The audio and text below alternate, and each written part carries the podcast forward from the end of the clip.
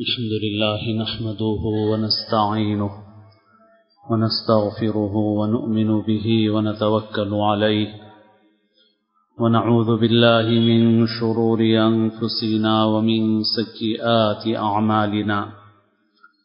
من يهد الله فلا مضل له ومن يضلل فلا هادي له. نشهد أن لا إله إلا الله وحده لا شريك له. ونشهد أن سيدنا ونبينا ومولانا محمدا عبده ورسوله صلى الله تعالى عليه وعلى آله وأصحابه وأتباعه وأزواجه وذرياته وبارك وسلم تسليما كثيرا كثيرا. أما بعد.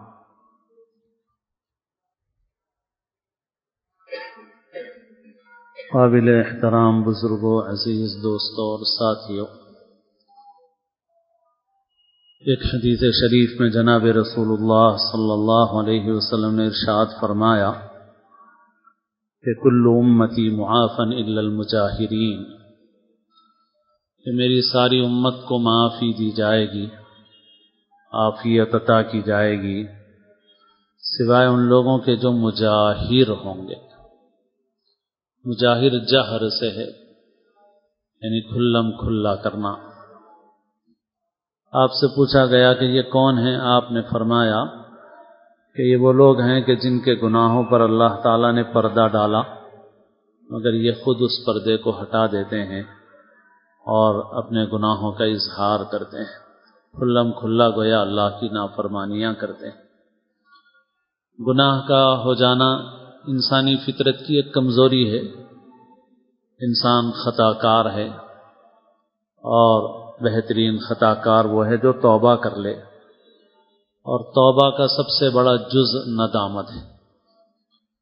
تو جس انسان سے غلطی ہو جائے، گناہ کر بیٹھے اپنی کمزوری سے اور اس پر نادم ہو وہ، تو وہ توبہ سے قریب ہے بہرحال، توبہ کا ایک درجہ اس کو حاصل ہے کہ اس کو ندامت ہے، شرمندگی ہے۔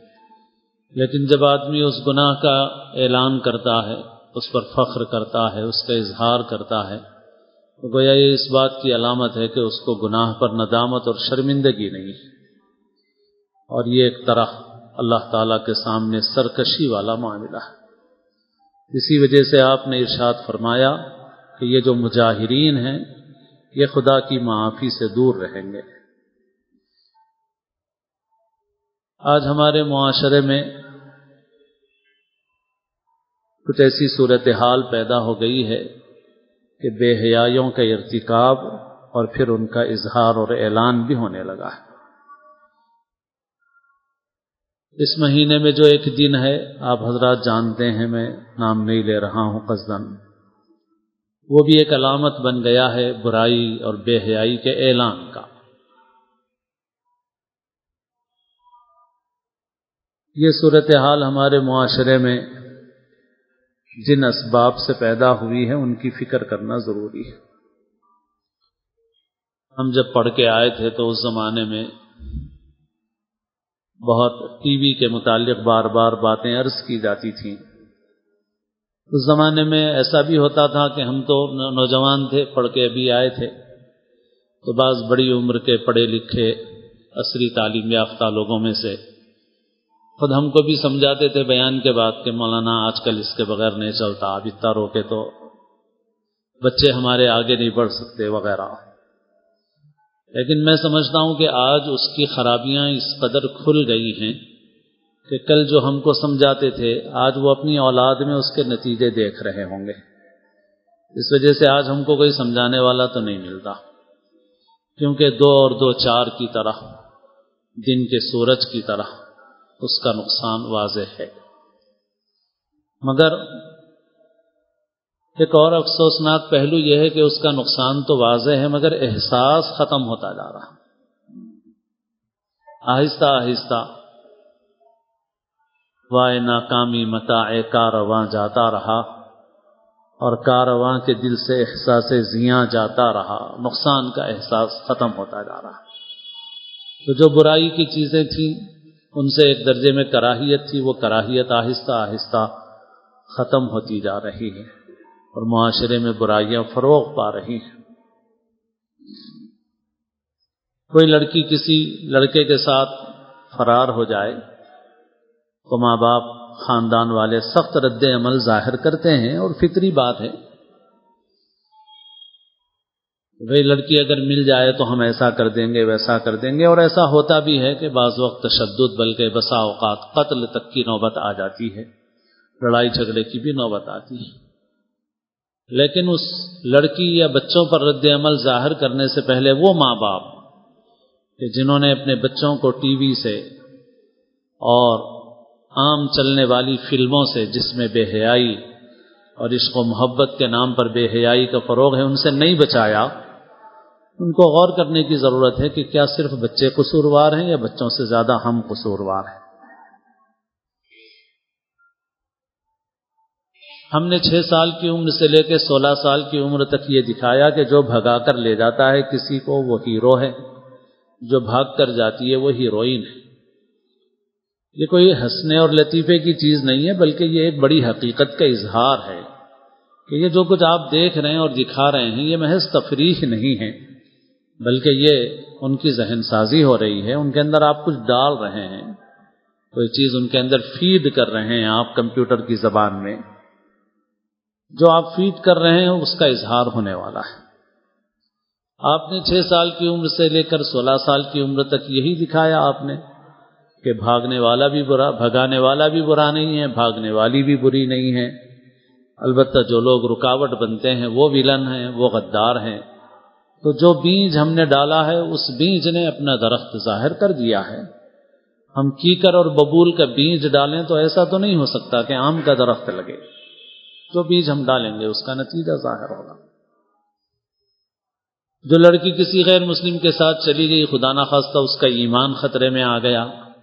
اگر کل خدا کے سامنے وہ لڑکی یہ کہے کہ بے شک یا اللہ میں قصوروار ہوں، میں مجرم ہوں کہ میں نے یہ غلط حرکت کی اور بلکہ خدا نخواستہ اگر وہ ایمان سے ہاتھ دھو بیٹھی تو وہ کہے گی کہ میں ایمان سے بھی میں نکل گئی۔ مگر میں اگر مجرم ہوں تو مجھ سے بڑھ کر میرے یہ ماں باپ مجرم ہیں کہ اس عمر میں جبکہ میں ایک کولی بیل کی طرح تھی کہ جس ٹہنی، جس منڈوے چڑھایا جائے، اس منڈوے چڑھ جائے گی۔ اس زمانے میں میرے ماں باپ نے میرا اتنا وقت، جتنا وقت میرا کسی اجتماع میں نہیں لگایا، کسی استاد کے سامنے قرآن پڑھنے میں نہیں لگایا، اس سے کہیں زیادہ میرا وقت فلموں میں لگایا، گھر میں لگایا، سینما ہالوں میں لگایا۔ اور اس عمر میں میرے ماں باپ نے مجھے یہ چیزیں اتنی دکھائی کہ اس کے نتیجے میں میں اس غلط راستے پر پڑ گئی۔ اگر میں مجرم اور قصوروار ہوں تو میرے یہ ماں باپ بھی قصوروار ہیں جنہوں نے مجھے ایسی چیزیں دکھائیں اس عمر میں جبکہ میں بالکل ایک کولی ڈالی کی طرح تھی، اس بیل کی طرح تھی کہ جس منڈوے پر چڑھاؤ چڑھ جائے گی۔ اس زمانے میں میرے ماں باپ نے میرے ساتھ یہ کیا تو میں اگر قصوروار ہوں تو میرے ماں باپ مجھ سے بڑھ کے قصوروار ہیں۔ تو کیا ہے کوئی ماں باپ جن کے پاس اس کا جواب؟ اس وجہ سے جو اس کے راستے ہیں ان کو بند کرنے کی ضرورت ہے۔ اور جیسے میں عرض کر رہا ہوں کہ برائیاں تو کم نہیں ہوئی ہیں۔ برائیاں تو روز روشن کی طرح کھل گئی ہیں، لیکن احساس ختم ہوتا جا رہا ہے۔ روٹین کی چیز بنتی جا رہی ہے، معمول کی چیز بنتی جا رہی ہے۔ یہاں تک کہ خود خالص مسلمانوں کے معاشرے میں یعنی مسلمان آبادیاں جہاں ہیں جہاں دوسروں کی آبادیاں بھی نہیں ہیں۔ خالص مسلمانوں کے محلوں میں ناجائز تعلقات بڑھتے جا رہے ہیں۔ اللہ کے رسول صلی اللہ علیہ وسلم نے ایک حدیث میں ارشاد فرمایا، جب آپ سے پوچھا گیا سب سے بڑا گناہ کیا ہے، تو آپ نے فرمایا، شرک کرنا۔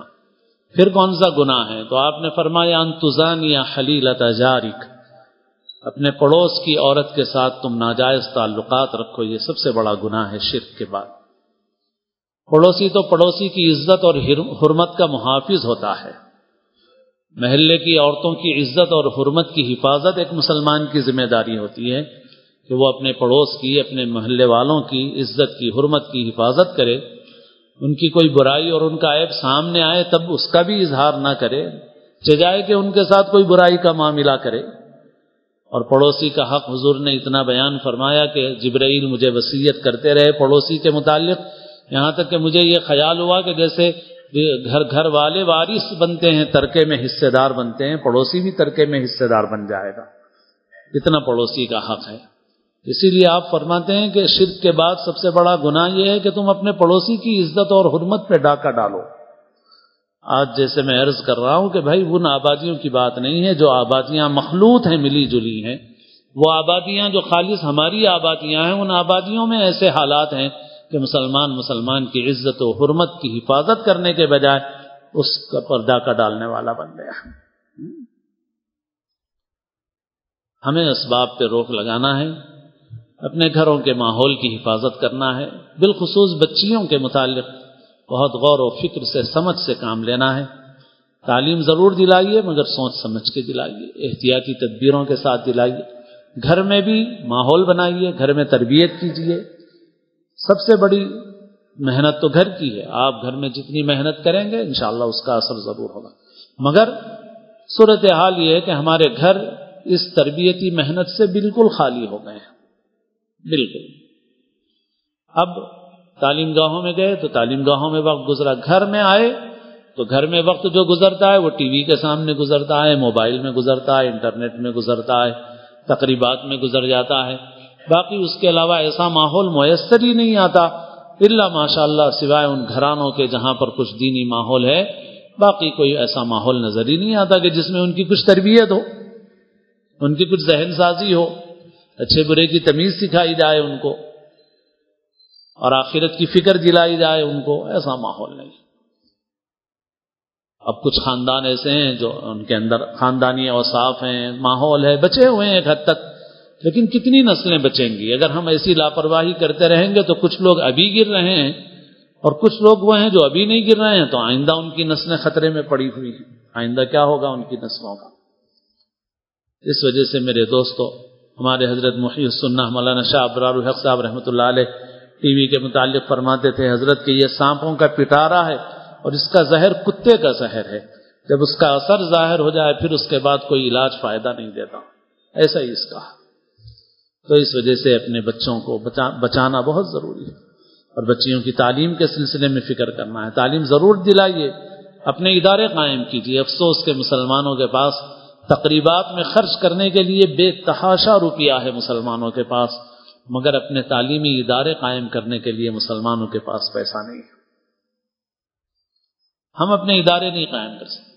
اور اب آنے والے حالات میں خطرات بہت تیزی کے ساتھ بڑھتے جا رہے ہیں۔ اور ہر طرف سے حملے ہیں۔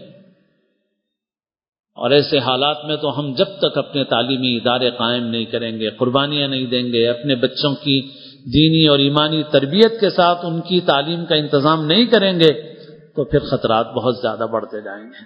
خطرات بہت اور پھر جب نکاح کی عمر ہو جائے، تو گزشتہ دو جمعوں میں باتیں نکاح سے متعلق عرض کی گئی تھی تو پھر نکاح میں جب کوئی رکاوٹ نہ رہے تو شرعی اعتبار سے تو پھر نکاح میں تاخیر نہیں کرنا چاہیے۔ خرید شریف میں کہ آپ صلی اللہ علیہ وسلم نے ارشاد فرمایا کہ تین چیزوں میں دیر مت کرو۔ ایک نماز جب نماز کا وقت آ جائے، دوسرے جنازہ جب تیار ہو جائے۔ ہاں، یہ بھی ایک بڑا اہم مسئلہ ہے جس میں کوتاہی بہت عام ہوتی جا رہی ہے۔ اب لوگ اس کو اصال ثواب کے لیے وہ برف دان رکھ رہے ہیں مسجدوں میں، فریج جس میں ناش کو رکھا جائے۔ جناب رسول اللہ صلی اللہ علیہ وسلم ایک صحابی کی عیادت کو گئے، ان کا آخری وقت محسوس ہوا۔ ان کا انتقال نہیں ہوا ابھی۔ آخری وقت محسوس ہوا۔ حضور نے باہر نکل کے فرمایا کہ اگر ان کا انتقال ہو جائے تو مجھے اطلاع کرنا اور کفن دفن میں جلدی کرنا۔ کسی مسلمان کی ناش کے لیے یہ بات مناسب نہیں ہے کہ وہ گھر والوں میں زیادہ دیر رکی ہوئی رہے۔ یہ آپ نے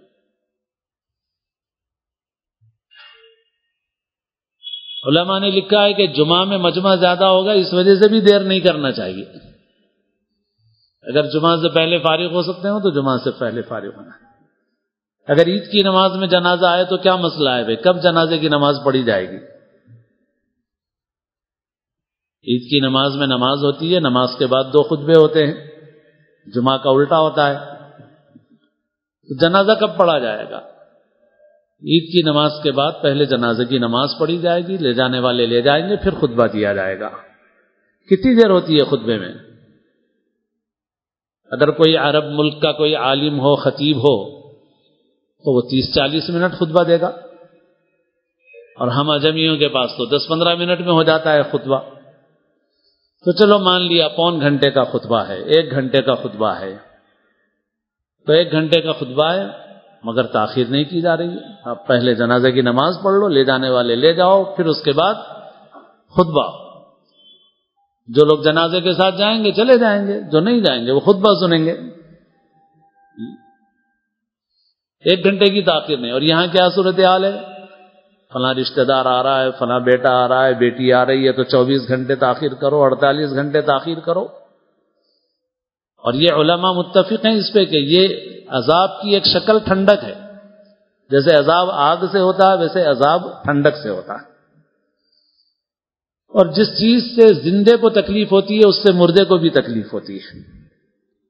اور یہ جو مسجدوں میں رکھے ہوئے ہیں، اکثر اس کا وہ جو کنٹرول کا کھٹکا ہوتا ہے، وہ بھی نکال دیا جاتا ہے، کیونکہ مینٹین نہیں کر پاتے۔ تو وہ کھٹکا نکال دیا گیا تو بالکل ہائی ٹھنڈک ایک دم تو کوئی لیٹ کے دکھائے اس کے اندر ذرا۔ کیسے لیٹتا ہے اس میں؟ جب ہم نہیں لیٹ سکتے تو میت کیسے لیٹے گی؟ اس کے لیے بھی تکلیف دہ ہے وہ۔ تو سوائے سخت مجبوری کے اس میں بھی کنٹرول کر کے اس کی ٹھنڈک کو جیسے حادثہ ہو گیا ایکسیڈنٹ ہو گیا پوسٹ مارٹم کا مسئلہ ہو گیا، خدا نہ خواستہ کوئی ایسی بات ہو گئی، بس اس کے لیے ہے وہ۔ باقی یہ میری آپ کی خواہشات نکالنے کے لیے نہیں ہے وہ۔ اور اللہ کے رسول صلی اللہ علیہ وسلم جس چیز کو نامناسب سمجھ رہے ہیں، اس کو ہم مناسب سمجھیں، یہ کوئی بات نہیں۔ آپ فرما رہے ہیں، مسلمان کی ناش کے لیے مناسب نہیں ہے، یہ بات کہ زیادہ دیر گھر والوں میں رہے۔ اور تیسری بات جو آپ نے فرمائی وہ یہ ہے کہ جب بے نکاح کے لیے مناسب رشتہ میسر ہو جائے۔ رشتے میں مناسبت دیکھنے میں کوئی حرج کی بات نہیں ہے۔ آدمی مناسبت دیکھتا ہے، شریعت نے اس سے منع نہیں کیا۔ لیکن جب مناسبت والا رشتہ مل جائے، پھر اس کے بعد نکاح میں تاخیر مت کرو۔ اب آج کل رسم اور منگنی کے نام پر بھی تاخیر ہو رہی ہے۔ اس پر بھی میری گزارشات ہیں اور بہت اہم باتیں ہیں وہ جو عرض کی گئی ہیں سلسلے میں۔ رسم سے لڑکا لڑکی میں بات کرنا جائز نہیں ہوتا۔ صرف انگیجمنٹ سے، رسم سے، انگوٹھی پہنانے سے۔ لڑکا لڑکی میں بات کرنا جائز نہیں ہوتا۔ مگر اب معاشرے میں صورتحال ایسی ہے کہ نہ صرف بات کر رہے ہیں، بلکہ ایک دوسرے سے مل رہے ہیں اور آگے کس حد تک جا رہے ہیں، آپ جانتے ہیں۔ حرام، اور اس حرام کے ذمہ داران سرپرست ہیں۔ اس حرام کے ذمہ داران سرپرست ہیں۔ ایک نکاح کر لو ایجاب و قبول دو گواہوں کے سامنے، رشتہ حلال ہو جائے گا۔ وہ نہیں کرو گے تو دس لاکھ کا رسم کرو انگیجمنٹ کرو، رشتہ حلال نہیں ہوا وہ۔ لڑکا لڑکی بات کریں گے تو گناہ گار ہے، ساتھ گھومنے جائیں گے تو گناہ گار ہے۔ حرام کا ارتکاب کر رہے ہیں اور نکاح کتنا آسان ہے اس سلسلے میں جو واقعات ہیں وہ مختلف موقعوں پر عرض کیے جاتے ہیں۔ بہرحال جو چیز شریعت نے بہت آسان بنائی تھی، اس کو ہم نے بہت مشکل بنا دیا ہے۔ سب ہماری طرف سے ہے مشکلات، شریعت کی طرف سے کوئی تنگی نہیں ہے۔ شریعت نے بہت آسانی رکھی ہے، بہت آسانی سے ہونے والا نکاح ہم نے بہت مشکل بنا دیا اس لیے جہاں مناسب رشتہ میسر ہو تو نکاح میں تاخیر نہ کی جائے۔ یہ برائیوں کا حل ہے۔